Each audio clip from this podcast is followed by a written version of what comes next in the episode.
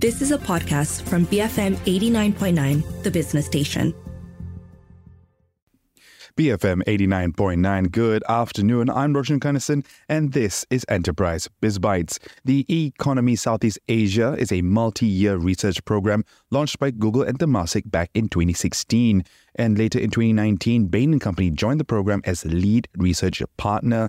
The research leverages Temasek's insights, Bain's analysis, and Google Trends primary research experts expert interviews and industry sources to shed light on the digital economy here in Southeast Asia some of the leading sectors here in the digital economy when we look at the region include e-commerce, uh, transport and food, which I'm sure a lot of us are familiar with, online travel, online media, and financial services, all of which are key areas that we are exposed to. The latest 2023 report, launched earlier in November, is the eighth edition of the Economy Southeast Asia report with the tagline Reaching New Heights, Navigating the Path to Profitable Growth. A theme I'm sure is uh, very close to the hearts of many investors uh, in the region as well as many startup founders. Uh, the report highlights that Southeast, A- Southeast Asia has shown resilience against the global headwinds and economic challenges, with GDP growth above 4%, inflation at 3%, and a rebound in consumer confidence. And despite a decline in private funding, the digital economy in the region reached 100 billion in revenue in 2023, growing at a 27% compounded annual growth rate since 2021. Today, we'll explore this is a 124 page report, so we're not expecting all of you to be reading it diligently at home. So, we're going to help break it down for you. Today, you will learn about the key insights and findings from this report about the and the about the growth and potential of the digital economy in Southeast Asia with Willie Chung, partner at Bain and Company. Willie leads Bain's private equity and technology practices here in Southeast Asia. And if you have any thoughts, you can always WhatsApp us on our U Mobile number. That's 018 789 8899. Uh, Willie, thank you for joining us. Can you hear me loud and clear? Yes, and uh, good afternoon, and uh, thank you for having me. Uh, our pleasure. I always look forward to this report. I am a, a little bit of a nerd in that way, really. Uh, all the insights that kind of helps us keep track of also what's going on in the region. I think it first started back in 2016, as I mentioned earlier. And at that point, I think it was uh, the theme was unlocking the 200 billion opportunity in Southeast Asia. I think we've come uh, quite some way since then. So um, maybe we can start off by you know a you know a top line look at some of the key findings of the 2020, the eighth edition of this report, and some of the leading sectors that were covered, as I mentioned earlier. Yeah, no, uh, happy to. And uh, I think you've, you you did a great introduction and uh, summary of some of the headline messages this year. Um, but um, I think this year, like I said earlier, um, originally we said 200 billion uh, economy opportunity. I think we crossed that number last year. Uh, so we were three years ahead of schedule. So that's all good. Um, but of course, this year the narrative in the market has changed. Mm. Uh, macroeconomic headwinds, um, concerns about the broader economy, geopolitical tensions, etc. Um, but exactly like you said, I think a couple of the headline messages this year. Uh, very happy and, and glad to see that Southeast Asia is resilient um, relative to global headwinds, relative to other markets and region. Actually, Southeast Asia is still pretty well. And on top of that, Southeast Asian businesses not only have uh, continued that GMV growth, but has pivoted very successfully, I would argue, through monetization. And hence, uh, exactly like you said, revenue this year has hit that 100 billion mark.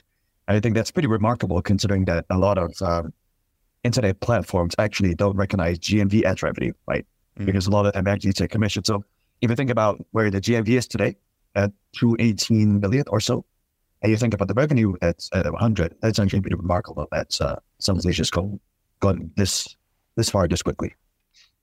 Uh, maybe we can t- kind of take a look back at last year and this year and some of the key differences from 2022. As you mentioned, um, you know, the environment has changed quite drastically in the last two years. Uh, growth at all costs is no longer the mantra of startups, uh, and funding has become tighter. Interest rates are higher. Um, what are the key differences from this from the 22 2022 report and this year's report? Yeah. So macro aside, um, if we think about where tech valuations have gone, not just in Southeast Asia but globally as well, obviously high interest rates, uh, cost of capital is. So investors have come to a more, I would say, somber uh, view of the markets, especially tech valuations. And that's necessarily put pressure on a lot of tech platforms in Southeast Asia as well. And so, whereas in previous years, it was all about pivoting or well, reacting quickly enough to capitalize on the COVID bump or, you know, addressing challenges that were due to COVID. I think what's happened since last year is very rapidly businesses have pivoted towards monetization and turned on that uh, lever, right, to, to drive towards profitability. So GMV, even though that shift has gone towards monetization, I think at the same time, GMV has continued to grow. So it's kind of a double whammy that is good to see, right? Because you would argue that, or you would expect, if you turn on monetization, perhaps growth will stagnate. But in Southeast Asia, actually, that didn't happen. So I think it's it's a it's it's a double good news, so to speak, compared to last year, right? Monetization is up, GMV continues to grow, um, and of obviously uh, by now I think um, uh, it's, it's it's probably obvious. This year's report, I think this is the first time that we've taken a very comprehensive look at revenue. Uh, in prior years, it was all about GMV, mm. and this year it's all about revenue now. Um, so that's that's a big change in the report. Yeah, and uh, just for the folks who are not familiar with the term GMV, that's gross merchandise value, which basically goes to show, I guess, the amount of transactions, uh, the value of the transactions being done on digital on, on, the digital economy. Uh, so it's quite interesting to note because I think some of the concern was that a lot of this GMV growth has been essentially subsidized by cheap money, and the right. fact that we have seen uh, monetization and uh, you know that push to profitability, yet GMV is still growing is a good sign. But did we see any moderation in that growth rate, uh, Billy? Uh, definitely yes. Um, if we look at, for example, in e-commerce, and I'm trying to remember the number off the top of my head, but I think it was something around uh, 11 to 12 percent uh, growth across the region. Uh, during COVID, this was 20, 30 percent, depending on the year. So it's very different. But uh, I would argue it's still double digit, but small, but double digit. Uh, and that's that's pretty heartening. Um, and in some uh, some other sectors, for example, travel, uh, that's bounced back a lot, right? Uh, but it's a different, very different starting point uh, because of COVID. So so that has changed quite a bit. Uh, one of the um, so as mentioned earlier, the Southeast Asia region. Um, uh, from your view, from the report, has stated to be quite resilient against the economic headwinds. what were some of the key indicators that I guess, or some of the factors that contributed to this? What were uh, you guys watching in order to make this assessment that mm. the uh, Southeast Asian economy was more resilient? So, a couple of things, and, and I think you rightly mentioned a few um, earlier on. One, obviously, is GDP growth forecast. Uh, if we look at Southeast Asia versus the rest of the world, it's a, Southeast Asia is in a good spot where it's it's kind of uh, a region where it's well under development. Mm-hmm. It, it's not completely early stage developing market. It is not late stage mature market with no growth. It's a very nice balance of well into development, but a lot of headroom to growth. So GDP is one. Um, but of course, uh, we're also looking at, let's say, inflation. If we look look at what's happening around the world, inflation is up, but Southeast Asia, I think it's relatively moderate. Other other indicators that we look at, for example, um, if we think about financial services uh, lending, right, and uh, default rates or non-performing loans, uh, the rate at which that happens, that's also an indicator of uh, the health of the economy itself. And we do see that actually, yes, interest rates are slightly up um, for many lenders, but actually the NPL hasn't changed more um, drastically, right? For example. So these are some of the indicators. Uh, but like I said, um, if we look at where Southeast Asia is and compared to where China or Korea or any of our North Asian counterparts in APAC, for example, we, we still have a long way uh, to, go in terms of headroom for growth. So so underlying fundamentals are still strong. Now, uh, before we go into a few messages, really, I want to talk a little bit about private funding because uh, the headline on the slide that I'm looking at here is private funding is reverted to 2017 levels, which is the lowest level in six years, uh, if my math, yep. if my simple arithmetic is correct. Uh, but this overall is in line with global shifts towards, as we mentioned earlier, those, that higher cost of capital, the uh, and the issues that we've seen across the funding life cycle uh, exits obviously are still top of mind, and we are seeing some of them, although the IPO market has been a bit slower. Uh, talk to us about the factors that have contributed to this uh, decline in private funding, and what kind of funding lifecycle challenges are we referring to in this report? Yeah. So, like you like you mentioned, um, a lot of the factors are global, are common, right? Uh, interest rates, cost of capital, funding, etc. And tech has just been more somber, uh, mm. so to speak, right, uh, globally.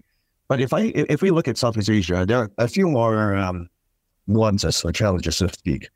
One, as you already mentioned, the exit has been uh, more muted compared to tech companies around the world, right?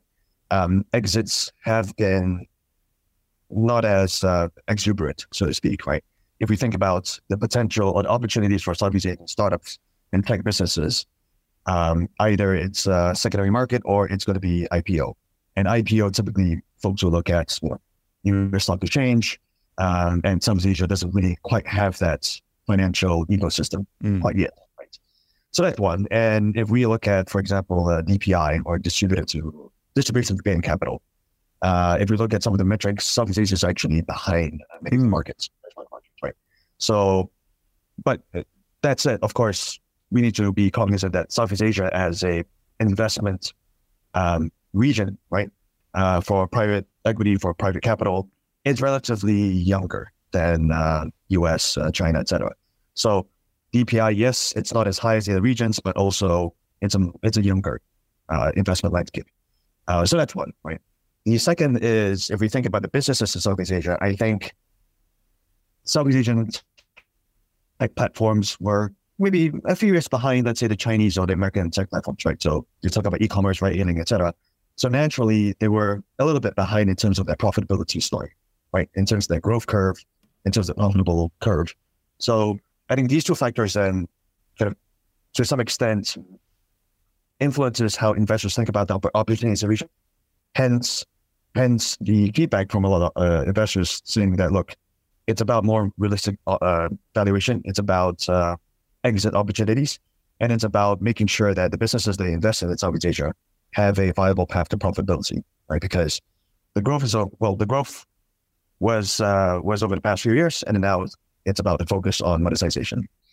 And obviously, there's a lot more in this report about private funding, the challenges uh, that are being faced by funders as well. I think funds are facing challenges in returning capital to investors, which there are more details in this report as well. Uh, I wish we could dive further into that part, really, but we have to go talk about other things like digital financial services and so on, which we will dive into in just a few minutes. Folks, the eighth edition of the annual Economy Southeast Asia report uh, by Google, Temasek, and Bain and Company was released earlier this month, a report that aims to shed light on the digital economy in Southeast Asia. We've been exploring key insights from the report with Willie Chang, partner at Bain and Company, and more. Uh, we'll get into more in just a few minutes. I'm Roshan Kanesan. Keep it here to BFM 89.9, the business station. Best flipping moments. BFM 89.9, the business station. BFM 89.9. Welcome back to Enterprise Biz Bites. The annual Economy Southeast Asia report by Google, Temasek, and Bain Company was released earlier this month, a report that aims to shed light on the growth and the potential of the digital economy here in Southeast Asia. A Willie Chang, partner at Bain Company, has been helping us explore key insights uh, for the report so that you don't have to read the 126 page report, although we do recommend it given the amount of details in here. And there's only so much that we can get into live on the show. Willie leads Bain's private equity and technology practices in Southeast Asia.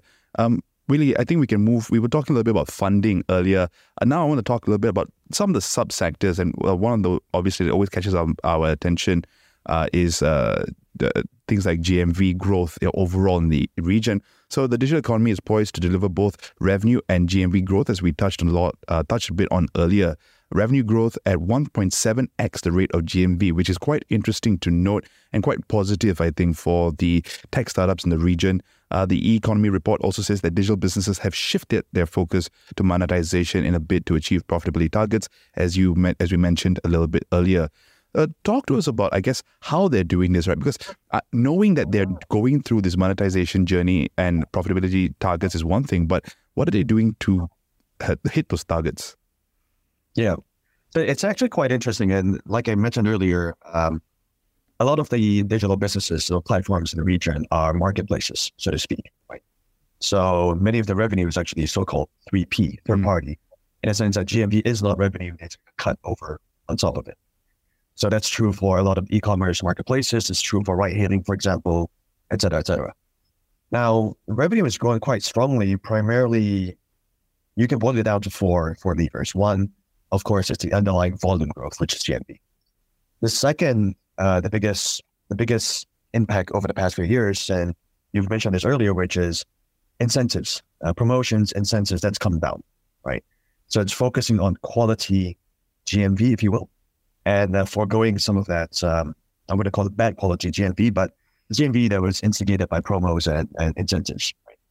So, so that's number two. Right, uh, incentives come down drastically. The third one, somewhat depending on which sector we're talking about, but the underlying commission rate has gone up. So, mm. for every hundred dollars of e-commerce transaction, how much as the platform do I take? And for example, in e-commerce, it's come up to about four percent now. So four dollars on on hundred dollars. And if we look at around you know, some of the countries, it's not going to be as like the US market where Amazon takes anywhere between you know, 10 to 20%, for example, right? Amazon is different. Business model, US is different market. In China, in Tmall, Taobao, etc., we see a 4% market as kind of that benchmark. So if we think about APAC, Southeast Asia, we started from zero, now we're at 4%. I think that's a very healthy story. But if we think about it, do we have the opportunity to go even further? Questionable uh, it's an open question. Let's uh, wait, wait and see how the market develops.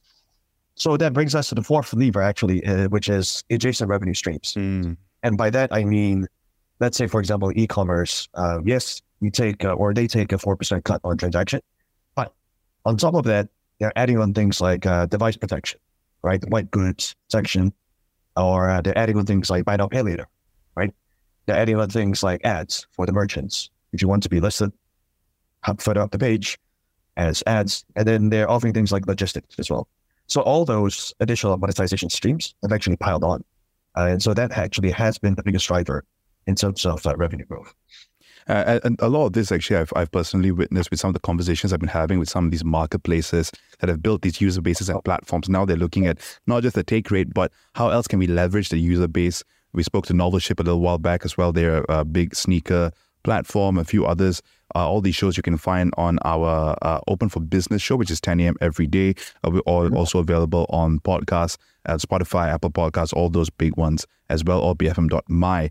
Um, sorry for the little bit of a plug there, really. Um, now, so, um, but this is something I've noticed with a lot of the players. Whenever we talk to marketplaces and platforms, it seems like they've spent the era of cheap money building up user bases, and now it's like, okay, we have the user base. How else can we monetize this? How else can we make money? And how else can we make better margins? Um, mm. But not all sectors are the same, right? So maybe give us a sense of which sectors in particular are more likely to show the ability, uh, uh more likely to show better growth and better monetization. Oh, that's a tricky uh, question without defending different startups and different start, uh, sectors. But I would say, I would say different sectors have um, are at different points of the journey. So travel platforms, for example, um, you know, uh, tiket.com, uh, et cetera, et cetera. Uh, travel has been relatively more mature, I would say. Uh, the monetization model was there many, many years ago, right? Um, so that has been more mature. I would say on-demand platforms, the core monetization was there on the commissions, right? But the incentives were very high. Yeah. Past, right? So that's a different part of their journey. If we think about e-commerce, the core commission five years ago was actually very low, extremely low. Uh, and now that's turned on, and it actually they're piling on the, the adjacent revenue stream. So that's a different story as well. Um, and then, of course, you have media, which media, I think, historically has always been, to some extent, profitable. Uh, Spotify's of the world and uh, Netflix's of the world, for example. So that that's a different path. And then I think where it's it's interesting would be digital financial services. Um, relatively more nascent than than these uh, sectors uh, that we typically talk about, right? Uh, so they're they're earlier on their path to monetization, I would argue. Yeah, so one of the things in the report is that uh, it was noted that uh, DFSs or digital financial services have succeeded in increasing monetization and building adjacent revenue streams. Uh, digital payments now make up more than 50% of the region's overall transaction value, which is very impressive. Could you elaborate on the challenges and opportunities presented in this particular sector especially with the rapid adoption of digital financial services uh, and the shift away from cash transactions and things like digital banking coming into play, digital insurance, etc. Yeah, it's actually very interesting sector because it's not a monolithic thing. Um, hmm. you you have payments, you have lending, you have insurance, you have wealth management, uh, digital banks, uh, for example, um, et cetera, et cetera. So it's quite diverse and the trajectory has been different. The challenges have been different. I would argue that digital payment has seen quite a bit of success over COVID. I think we're seeing a lot of users and a lot of merchants finally saying, look, forget the cash. I'm going to accept credit cards, e-wallets, uh, accounts of account transfers once and for all, right? And we've seen that because that was traditionally the biggest barrier. SMEs not wanting to pay that merchant discount rate to credit card companies, etc. Right. So that has that has been quite a successful.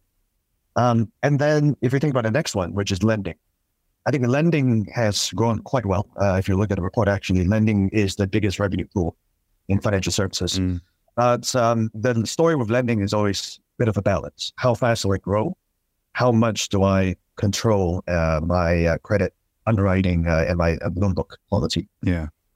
And so if you think about lending, very early stages in Southeast Asia, and it's it's a good thing that fintech lenders are increasing the financial inclusion, right? Offering folks who don't necessarily have a bank account uh, uh, credit line. Um, but the challenges are different, right? Uh, the challenges would be how do I control that underwriting capability?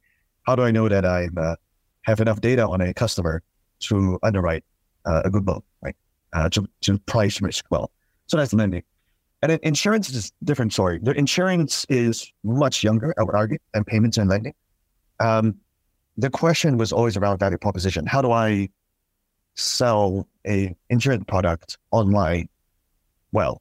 Right. Mm. Selling products are easy. Uh, for example, auto insurance that could be easier, but life insurance, I think you and I are probably not ready to buy uh, you know a life insurance policy just with a click of a button without talking to anyone, right? So how do you adjust that value proposition and, and make that work? And, and which, which brings me to the final point around DFS, which is digital banks. The but underlying value proposition is about user user experience, et cetera, et cetera. But if you think about the traditional banks with a lot of the banking apps today, they are pretty good. They've done a, a lot of work and been successful over COVID to digitize the traditional business. So then for digital banks, uh, then the challenge is, well, beyond customer experience and higher deposit interest rates, what's the value proposition do I, that I bring to a customer for me to shift my bank account from a traditional bank to a digital bank? Yeah, and uh, some of these things that you've mentioned are quite interesting. Like payments, I think we, the adoption was kind of kind of forced uh, over the last yep. few years with the pandemic. Digital lending is a lucrative uh, business given the spread between the cost of funding and the interest rate that you can get from that lending. But ensuring that you don't overly uh, take too much risk and uh, and then they'll start to see your your non-performing loans go up is the, that key crux of that business. The other sides uh, obviously have that whole um, can you the user behavior can you tap into people buying uh, you know can you get people to buy insurance online or do you have to break it down to different things something quite interesting that we are noticing as well with some of the malaysian fintech players um, another interesting point in this report was that uh, was the value of high value users, right? So engaging high value users looks to have become critical to achieving sustainable unit economics for uh, the digital economy. Uh, the top 30% of Southeast Asian spenders account for more than 70% of the digital economy spend, a true testament to the Pareto principle, the 80 20 rule. Um, talk to us a little bit about the, uh, the importance of engaging the high value users and getting your sustainable unit economics. Yeah, and uh, this is this has always been true, but I think over the past few years, like you said, uh, capital was more affordable, right? People were chasing growth, um, but it's it's like I said, even more critical these days. Uh, high value users, why are they valuable? They don't just spend more, um, tend to be less price sensitive, perhaps sometimes, uh, less likely to churn. So you don't need to uh, you don't need to invest in uh, customer acquisition costs just to bring them back or or to engage up again. And uh, bigger basket, which uh, sometimes, depending on which sector you're in, actually gives you better economics. Right? Uh, say, for example, if I if I do a big basket on e-commerce, one shipment to uh, many of the operators that were economical, rather than buying you know ten dollars each basket and having five different shipments. So high value users definitely have many reasons why that's high value, not just in terms of spending, but to the platform themselves. And so the question is, how do you retain these uh, customers?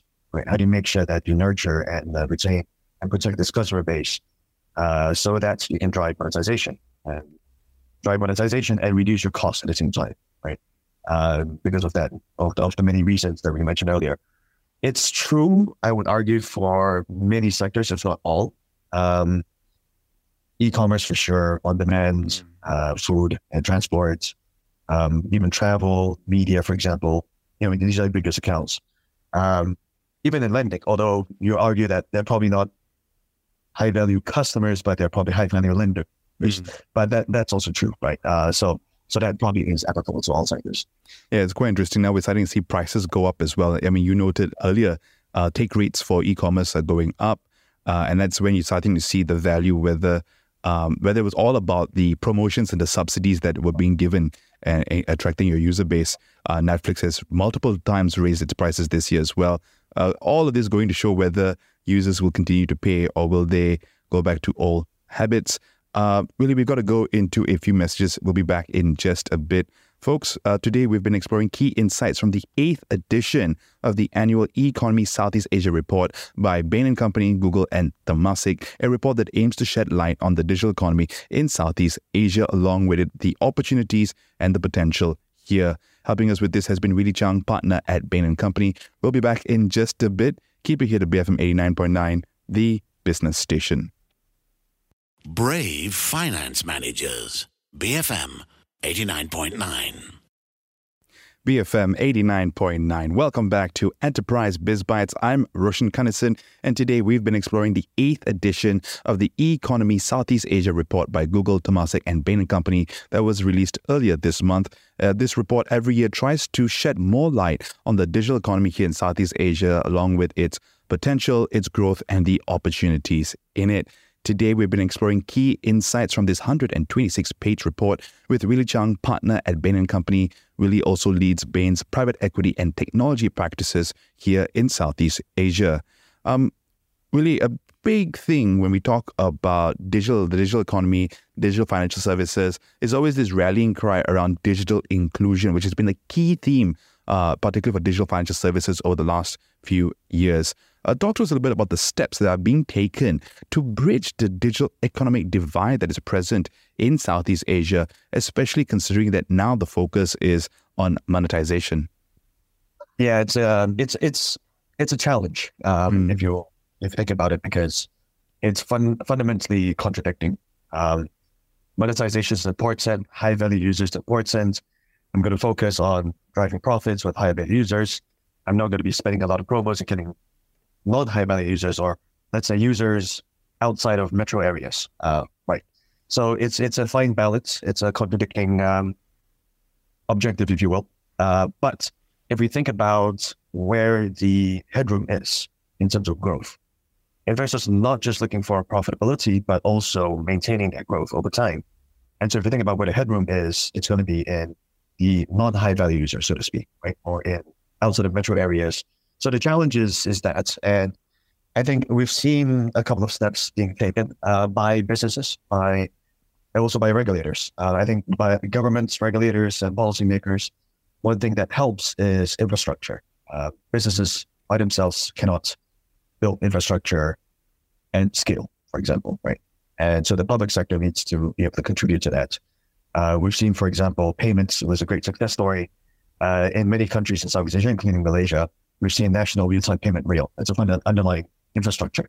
And that's helped many businesses digitize. So regulators help, um, and there's there's more work to be done, but also businesses.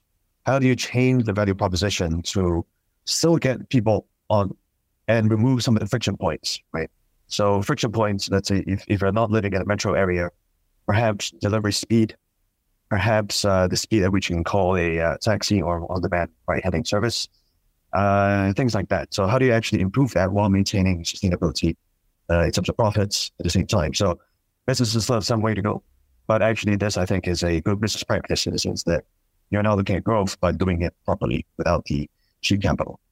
Yeah, some of the data points that were quite interesting uh, is that the increase in the percentage of households with internet access, and we look within urban versus rural. Now in Malaysia, there isn't such a there wasn't such a gulf. So uh, seventy six percent uh, in 2015, uh, 76% of houses, uh, households had internet access in 2015. In 2022, it was about 97% uh, on the urban side.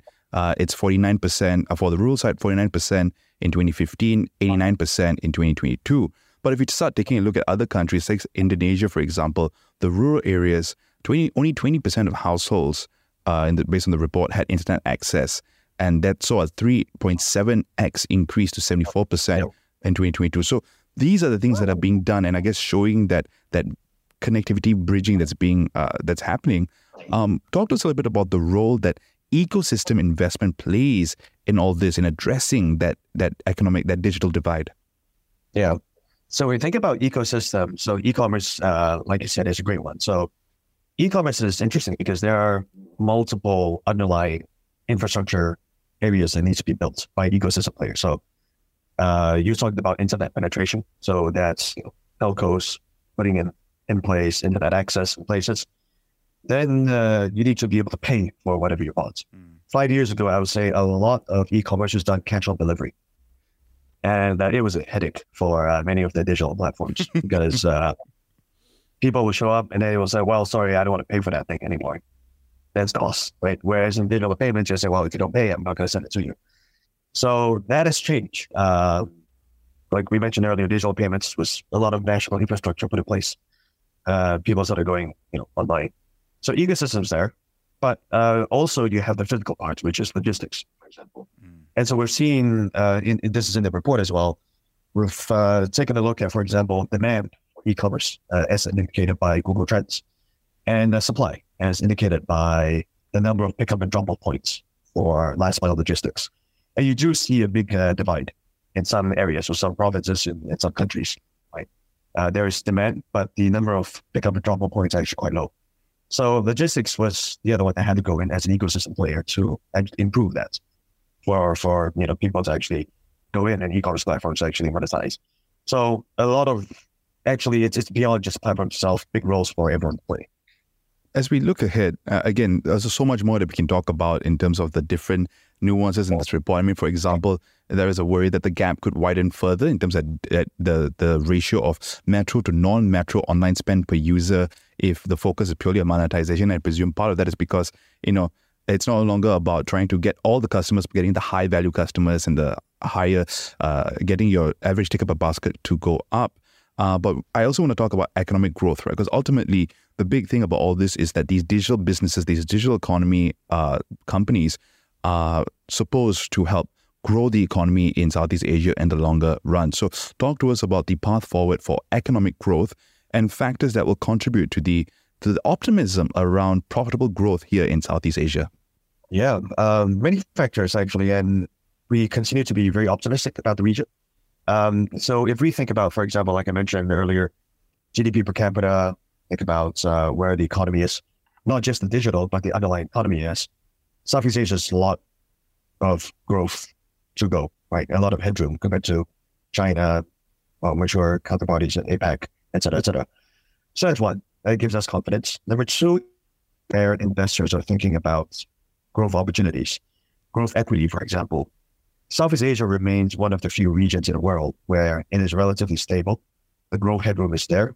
The underlying macroeconomic tailwinds are there, right? Asia is one of the few areas in the world today for any growth equity uh, investor to look at. So that that gives us also confidence, optimism um, that has to be there. And then I think three, the ASEAN region has come together quite well. Uh, policymakers are favorable to it, you know, digital economy and trying to actually pursue uh, and encourage growth. And I think the last one probably is we are in a kind of unique position where many of the tech startups and founders and digital platform companies, they have the benefit of watching how the world has evolved. Um, America was perhaps 10 years, was 10 years ahead. They've seen how that evolved. Um, they've seen how the Chinese tech platforms evolved.